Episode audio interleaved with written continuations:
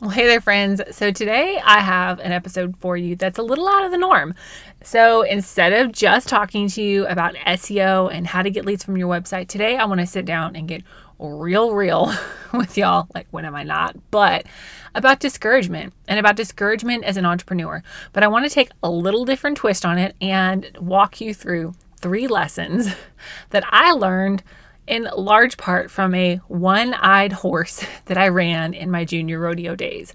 So, this idea came to me, I don't even know when, don't remember when, but I was like, yes, this is going to be good. And let me just tell you how many times in the last week, especially the last day, that I've had a chance to practice what I'm fitting to preach to y'all, but not preach, but maybe preach a little bit in today's episode three tips to overcoming discouragement that I learned from a one eyed horse. Are you ready? Let's dive on in.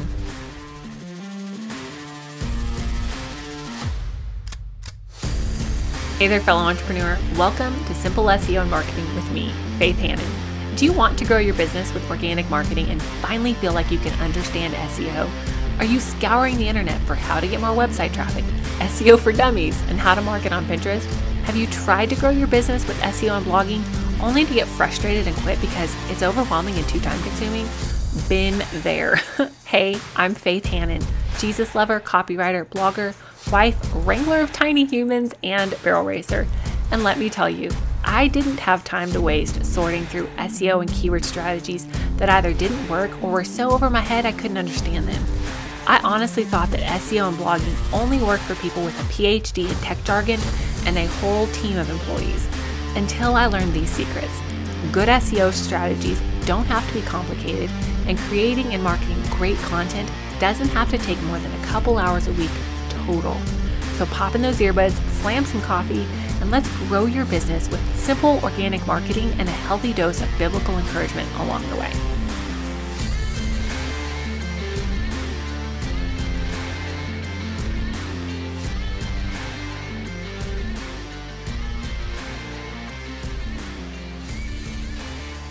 So, like I said in the intro, I don't even quite remember exactly how this idea came to me. I had not been sitting around and thinking about this particular horse for any reason, but she popped into my memories. And then I just got to thinking about discouragement and the amount of discouragement or potential discouragement, I should say, the the temptation to be discouraged that we face as Christian entrepreneurs. And I just thought, man, there's a lot of lessons that I can really pull from the story of this horse. So, if you're not a horse person, if you're not a rodeo person, don't worry. I'm going to break things down in a way that you'll still be able to understand. You'll still be able to glean um, a lot. And hopefully, these lessons that I learned from this horse and was reminded of in real time, literally the day that I recorded this episode.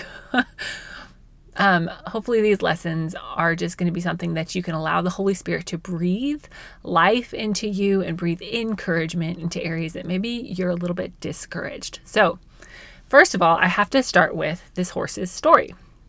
So the horse's name is Rowdy. And for those of y'all who don't know, I grew up rodeoing. I grew up in a rodeo family. My whole family rodeoed like literally genera- generations back. Uh, my great grandfather was one of the founding members of a pro rodeo organization. My grandma rodeo, my grandpa rodeo, my uncle's rodeo, my parents rodeo, I rodeo. Like we rodeo. It's it's a big part of what we do and what we did growing up. And as as that, like it consumed a lot of our time. um, and I had like I competed in junior rodeos all growing up. And there's this one summer, several summers actually, where um either one of my horses was hurt or just too old to be competitive or what have you. And I was in need of a horse to run. And one of the amazing things about the rodeo world, and we call them rodeo family, who's not necessarily like blood family, but people that we rodeo with, that we've gotten to be really good friends with, is these people, they're so amazing. They will just offer you one of their extra horses. So they're literally letting you use one of their horses to compete against their kid. and so this this year, I think when I when I started riding this horse, her name was Rowdy. And this horse was a bay mare with um, not not a whole lot of like flashy things to look at, except that Rowdy only had one eye. She was missing her left eye. She had lost her eye in a freak accident in the pasture when she was really, um, she wasn't like a baby, but she was pretty young. Um, I think there was like a lightning storm and just a freak accident. And her owners were were slash are phenomenal horse people. Um, and they took really great care of her and got her to the vet and got her sewn up. And losing an eye to a horse is not like life ending, but it can be career ending. But this family, they took this horse and their their daughter, who was a year older than I am, took this horse Rowdy and trained her to run barrels or barrel race and run poles or pole bending. And the funny thing is, is she could have trained Rowdy so that only so that she could see more than half of the obstacles that she had to go around. But Rowdy didn't like it that way, and so she just trained her like the normal pattern that most people do. Cuz you can go to the right or to the left barrel first or go up the poles to the right or to the left first. Anyway, so Jessie is the girl's name, Rowdy is the horse's name. Jessie did a great job of training Rowdy. But Rowdy was huh, very particular, very, very, very particular. And as Jesse got a little bit older, um, Jessie had they bought a new horse for Jesse and he was faster. And her Jesse's family saw that I needed a horse to use, and we lived relatively close to them, and so I could go to their house to practice and ride Rowdy and keep her in shape, and then they would haul her to the rodeos for me, the local rodeos. And so we just worked out this deal where I got to run Rowdy, um, and it was just such a blessing to me. And Rowdy um, was a quirky horse, to say the least. Like, y'all, that horse deserved every bit of her name. I loved her dearly, but she deserved every bit of her name. There were just so many things about that horse that I was like, really? But when it came time to do her job, she was really good at her job. By the time I got to ride Rowdy, she was not she was no longer being used to, to barrel race very often because she just wasn't quite fast enough to win. But she was a great pole bending horse because in pole bending, it's more about smoothness and technique than speed. It's still a speed event, but sometimes a horse that is a little bit less fast can beat a horse that is fast and doesn't have as good a technique. And so I got to use Rowdy to run poles on. And we won quite a bit. Never first, but a lot of a lot of like third, fourth, and fifths because she wasn't the fastest, but she was still very competitive. And so in the process of learning to ride Rowdy the way that Rowdy wanted to be ridden, y'all, I learned a lot of lessons. and today I want to talk about just some of the lessons that thinking back, I really think will help. They've definitely helped me overcome some discouragement in the last week. And I think they'll help you overcome some discouragement as well. So, lesson number one that I would love to share with you from Rowdy's story is to overcome discouragement, you really have to look further ahead. Now, part of Rowdy's issue with her eyes is where a horse that has um, you know both eyes fully functional they can see the obstacles coming at them quickly Rowdy, the way that she was trained, the way she wanted to do pole bending, she could only see, she could only see less than half of the poles. So she had to look really far ahead. And then when I got to what is the end pole where you had to like turn and then weave back through, I had to cue her perfectly at two different spots because if I didn't, she couldn't see it. But a lot of times, as entrepreneurs or even Christians in general who were you know, we're trying to move forward and take ground for the kingdom of God. It's really easy to get focused on the here and now. It's really easy to get focused on maybe the conversation that didn't go like we wanted it to go, or the lead that we were so sure we were going to sign that we didn't sign, or the month of June that our revenue is down, or whatever. It's really easy to get focused on the little things that are in front of us that really, they're just little things, right? And what we need to do is look further ahead. Habakkuk 2 talks about um, writing down the vision and making it plain and making it writing it with big bold block letters so that you may see it when you run. And Proverbs talks about without a vision people perish. And that word perish actually means pass to an inferior condition. Y'all, it's so easy in today's world where we have, you know, information accessible all the time. We can we can literally check and see how many likes or comments or website views or whatever we have down to the minute. It's really easy to get focused on the minuscule and lose sight of the mission. And I believe for myself in this season as well, we need to look at the big picture. We need to look at what God has called us to. We need to look at the why behind our business and who God would have us to reach with our gifts, our callings, and in this season of our lives. Maybe that means we need to look a little further ahead than the daunting to do list for today. Maybe that means we need to look a little further ahead than the month that we didn't have as good a revenue as we wanted. Maybe that means that we need to look a little further ahead, ahead, ahead, and fix our eyes on Jesus, the author and the finisher of our faith, who began and finished the race set before him for the joy, for the joy, which is you and I. Because you know what, y'all, if Jesus had stayed focused on the little things, at, and the little pains, quote, air quotes, little pains of the cross, instead of looking ahead at the bigger picture, looking ahead at what he was doing this for, man, it would have been a lot harder to do it. And I think we all can take take note of that as we move throughout our days and as we grow our businesses as Christian entrepreneurs. And the number two tip that I want to share with you from Rowdy's story is this to capitalize on your strengths. Y'all, we do not all have the same strengths or the same weaknesses. 2 Corinthians 10:12 in the King Jimmy version says, "We do not dare to classify or compare ourselves with some who commend themselves. When they measure themselves by themselves and compare themselves with themselves, they are not wise." And it y'all in today's world, it is easier than ever to compare yourself with somebody else and then be like, oh my gosh, they're doing this so good. I suck at this. I need to do this better. When in reality, you and I are going to be so much better off if we will capitalize on our own strengths. Now, Rowdy, to use my horse example here, Rowdy was not the fastest horse out there, but she was very agile, very agile and a very smooth mover. Sometimes especially in poles, which was her best event, there were horses who, if we were in just a straightaway race, those horses would have left Rowdy in the dirt.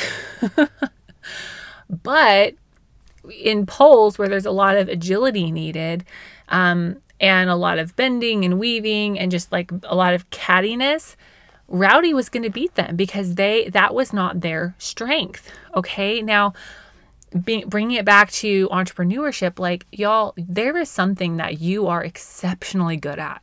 There is something that God has gifted you with that the world needs. And very often, we're so close to our thing or our gift that it's hard for us to see it. And we see other people in their gifts functioning, you know, in their strengths. And we're like, oh my gosh, I wish I had their gift. It's so beautiful. When in reality, sometimes I feel like God is like, baby, I gave you your gift for a reason, not so that you could compare it to somebody else's gift and be envious. So that's for me too. That's for me too. Now, this is not to say that if, you know, you're just you don't have a lick of math sense in you, for example, that you get to be like, I'm just not mathy, math isn't my thing, and never file your taxes or keep track of your books. No, like we still have to be responsible. We still have to grow. We still have to be faithful stewards. And there's going to be areas that you still have to do something in your business that you kind of suck at, but then you get better at, and then you learn how to outsource. Speaking for myself, but if you spend all of your time and your energy focusing on things that you're not good at, you're wasting valuable, precious time and energy that you could be capitalizing on your strengths. All right. Now, my number three tip from Rowdy's life for y'all is don't worry if you have to do things a little bit differently. Y'all, my schedule as a work at home mom of two, almost three kids is going to be completely different than somebody who works a nine to five and then doesn't have any kids and hustles from five to 10 or whatever. Like, or my schedule is going to be completely different than somebody who, you know, they, they have, don't have any kids or they have full-time childcare or something like that. And they're working from, they're working a full, full, full 40 hour work week. So don't worry if you have to do things a little bit differently. God wired your brain very uniquely for a reason. And one of the beautiful things about online business is there really is no one size fits all approach.